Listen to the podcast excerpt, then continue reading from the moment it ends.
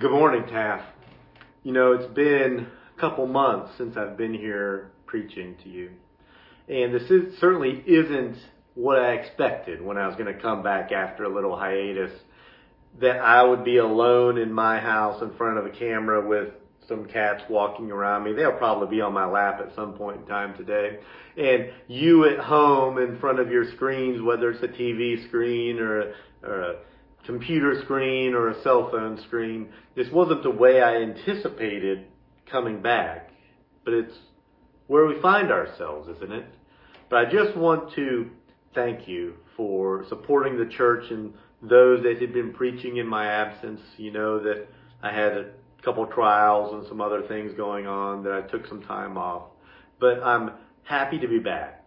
And as I was preparing this sermon series, I thought about changing it based on what we're going through, but I actually think this series that I'm starting today plays into what's going on in our world.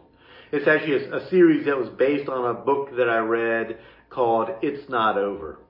And with, well, without further ado, let, let me just hop on into it, okay? I want to start by telling you a story of a, of a young man who had a very hard life. You see, he was born in 1890. He grew up on a, for, a farm in Indiana. His dad died when he was only five years old. He dropped out of school in the sixth grade. He left home when he was only 12 years old. Life was certainly hard. And when he was 16 years old, he lied about how old he was so that he could join the army but that didn't last long. He was discharged four months after joining the army. He worked on the railroad for a while, but he was fired from that for insubordination and fighting. In 1915, he actually became an attorney in Arkansas. Now, this was back in the days when you didn't have to take the bar exam and go to law school, but he didn't last very long as an attorney. You see, he was disbarred because he got into a fist fight with his own client in, in the middle of court in front of the judge. Not very attorney like. He sold insurance for a while. He was a tire salesman. He ran a ferry service. He even sold gas lamps. All of those businesses, though, were unsuccessful. In the 1930s, he opened up a combination motel restaurant, but it wasn't successful either. Finally, he decided to open up a gas station. Now, this gas station also sold food. In fact, during that time, he actually shot a competitor of his. He married his mistress, and the gas station at one point burned down. Life was hard. He rebuilt that gas station, but in 1955 he turned 65 years of age. And he realized that he did not have a dime savings toward retirement.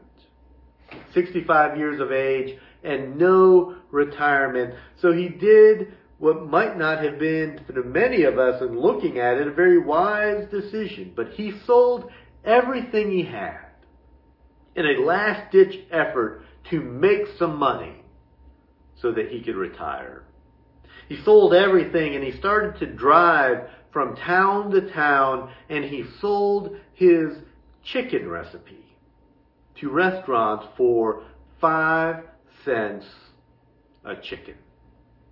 You may have figured out who I'm talking about, but if you haven't, his name was Harlan Sanders. Colonel Sanders and the restaurant that became Kentucky Fried Chicken. You see, he got that nickname Colonel not from his time in the military. That wasn't very successful. He got that from his charitable work that he did. In 1964, nine short years after he started driving from town to town, selling his chicken recipe, he sold KFC for $2 million. That'd be the equivalent to $15 million today. Nice little retirement package. At the time he sold it, there were 600 locations. Now there's over 5,000 locations. Not bad for a man who was wholly unsuccessful most of his life. He's described as scrappy, hot-tempered, and he loved to use four-letter words. in a hard life, but in the end, it turned out all right. Heavenly Father, Lord, thank you for bringing us together today. Even though we're not physically together, we are together as a church family. Help us to open our minds and our hearts to the message that you would bring us. We ask this in Jesus' name. Amen. So Colonel Sanders had many chances, many reasons to give up on his dreams. You see, in my experience, that's the moment when most dreams die for so many people. When a crisis hits, we know about crises right now. When a crisis hits, when they don't understand how they can possibly move forward, most people respond by giving up. Or they settle for something smaller, something easier. Their dreams are then buried in what ifs and thoughts of what might have been. Sanders, though, didn't give up. He kept pressing on. And so can you. That's what this series is all about. Colonel Sanders' story is a great illustration of what I'm going to refer to in this sermon series as a God-sized dream. Let me give you a definition.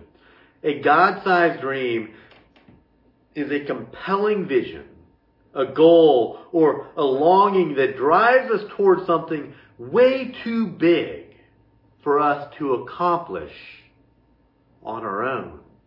It's a dream or a yearning that we feel deep inside. Usually it's something that we deeply desire to achieve or to experience. Yet we have absolutely no idea how to bring it about. God-sized dreams are those desires inside of us that simply can't or won't be ignored. When we pay attention to them, spend time pursuing them, we feel exhilarated. We feel joy and purpose, like we're doing exactly what it is that we were created to do. On the other hand, when we try to ignore our God-sized dreams or we move away from them, it burns like an indigestion of the soul. So what is, what is your God-sized dream? This series is all about discovering and living out your God-sized dream. Which begs the question, why are most people not living out their God-sized dream? They're, they're focused on who they are instead of who God is. You see, we know that we're inadequate to achieve them on our own.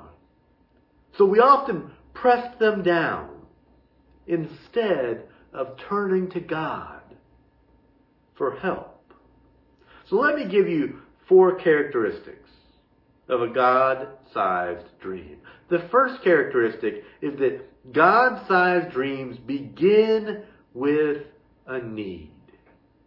Let me tell you about a Bible character that fulfills this.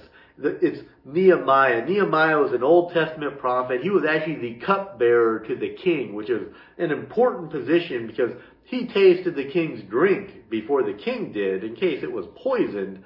Nehemiah would die and not the king. He He's one of the most trusted officials to the king. Let me read you what it says in Nehemiah chapter 1 verses 1 through 3.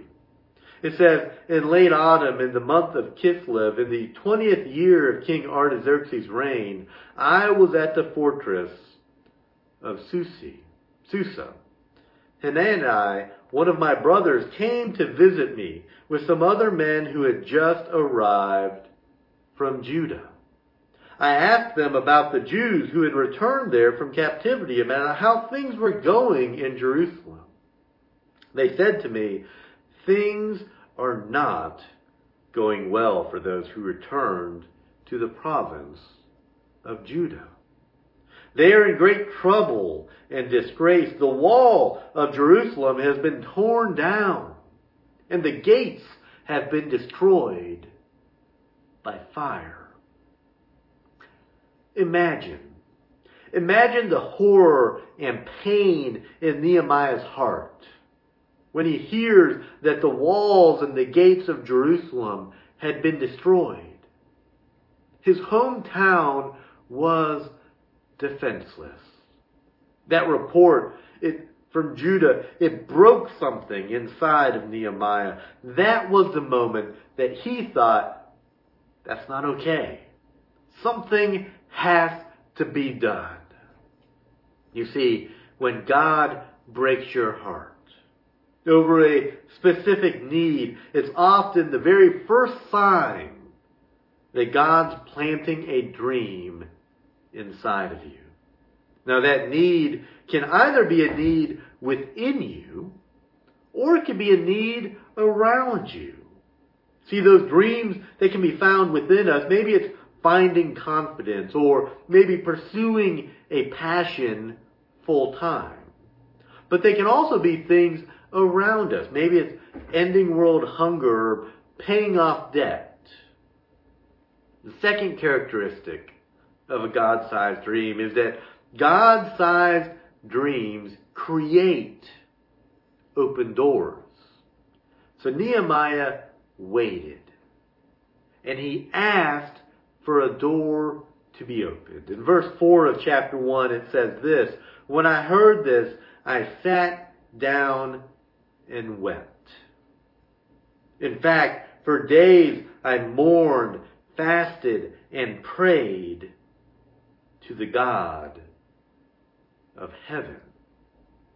But when that door opened, God opened it in a big way. Listen to what it says in chapter 2 of Nehemiah. It says, Early the following spring, in the month of Nisan, during the 20th year of King Artaxerxes' reign, I was serving the king his wine. I had never before appeared sad in his presence. So the king asked me, why are you looking so sad? You don't look sick to me. You must be deeply troubled. Then I was terrified. But I replied, long live the king. How can I not be sad? For the city where my ancestors are buried, it's in ruins. The gates have been destroyed by fire. And the king asked, Well, how can I help you? So with a prayer to the God of heaven, Nehemiah replies, If it please the king, and if you are pleased with me, your servant, send me Send me to Judah to rebuild the city where my ancestors are buried. You see, you don't have to force your way into God's plan. You just need to move in His direction when He opens that door. Sure, you might be thinking, but how do I know? How do I know which opportunities are God opening a door and which are just happenstance? How do I know when to jump and move? You see, as soon as Nehemiah became aware of the need in Jerusalem, he prayed and he fasted. In other words, he drew close to God and trusted in God's timing. So when God opened that door for a conversation with the king, Nehemiah was ready.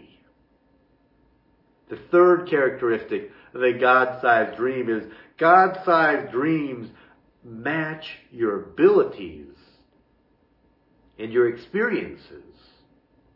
Also in Nehemiah chapter 2, we read this, I arrived in Jerusalem.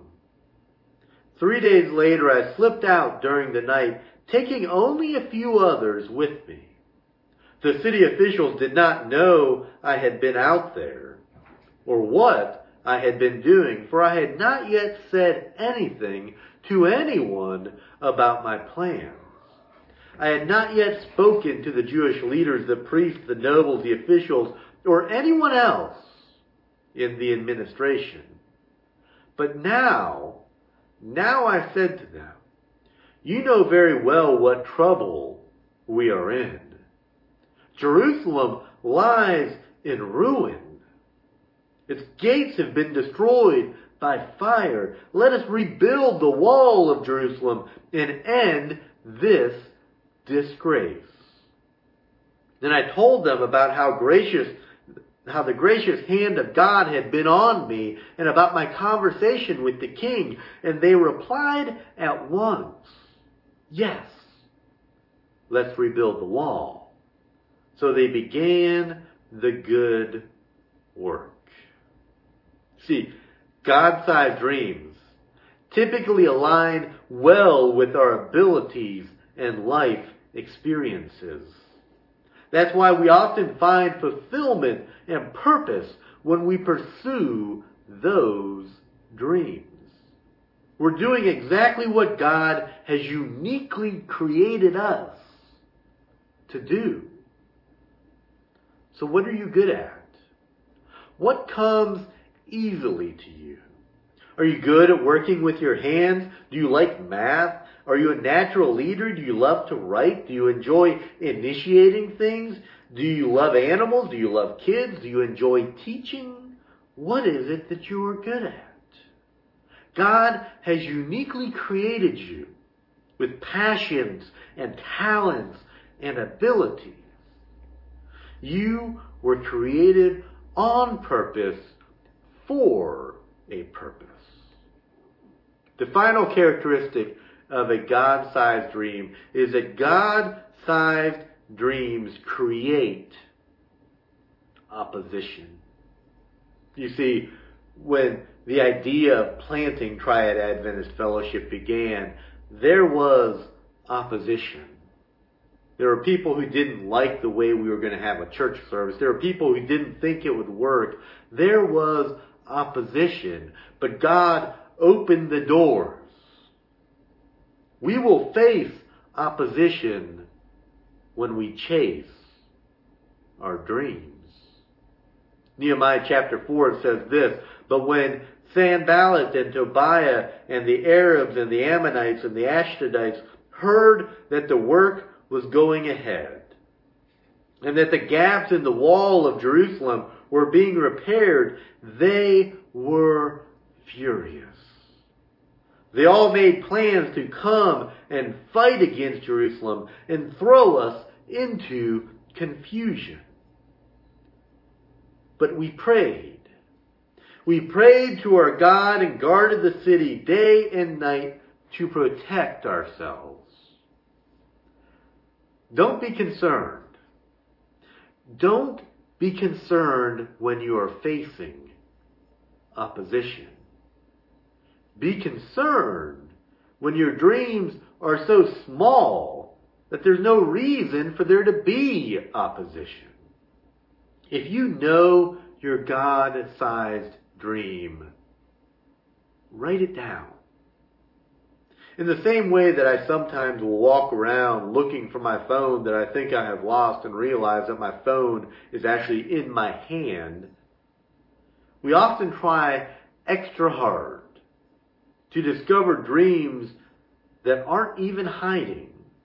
We sometimes ignore God's given dreams, God-sized dreams, because they don't seem spiritual enough or important enough. Or maybe they seem too simple, too obvious. Let me challenge you on this. You are responsible for being faithful to the dreams God has called you to steward. Don't sit on the sidelines wondering where your dream is when, like Nehemiah, God has placed it right in front of you. You're not too old for a God-sized dream. You're not too young for a God-sized dream. You're not a collection of yesterday's mistakes and you haven't used up all of your potential. You are God's masterpiece. He has uniquely created you to accomplish your specific purpose. So find your God-sized dream. Don't be afraid of any opposition that comes. Search for it. Pray and fast and be ready. Be ready to move forward when God opens that door. Heavenly Father, Lord, I just want to thank you. I want to thank you for giving us God-sized dreams. Help us to not be afraid of any opposition and help us to realize that we can't do it on our own. It's only through your strength that we can accomplish these dreams. That's why they're a God-sized dream. Too often we focus on human-sized dreams, but help us to embrace that God-sized dream. To fast and to pray and to be ready. To be ready when you open up that door. Give us, give us a God-sized dream. In Jesus' name, amen.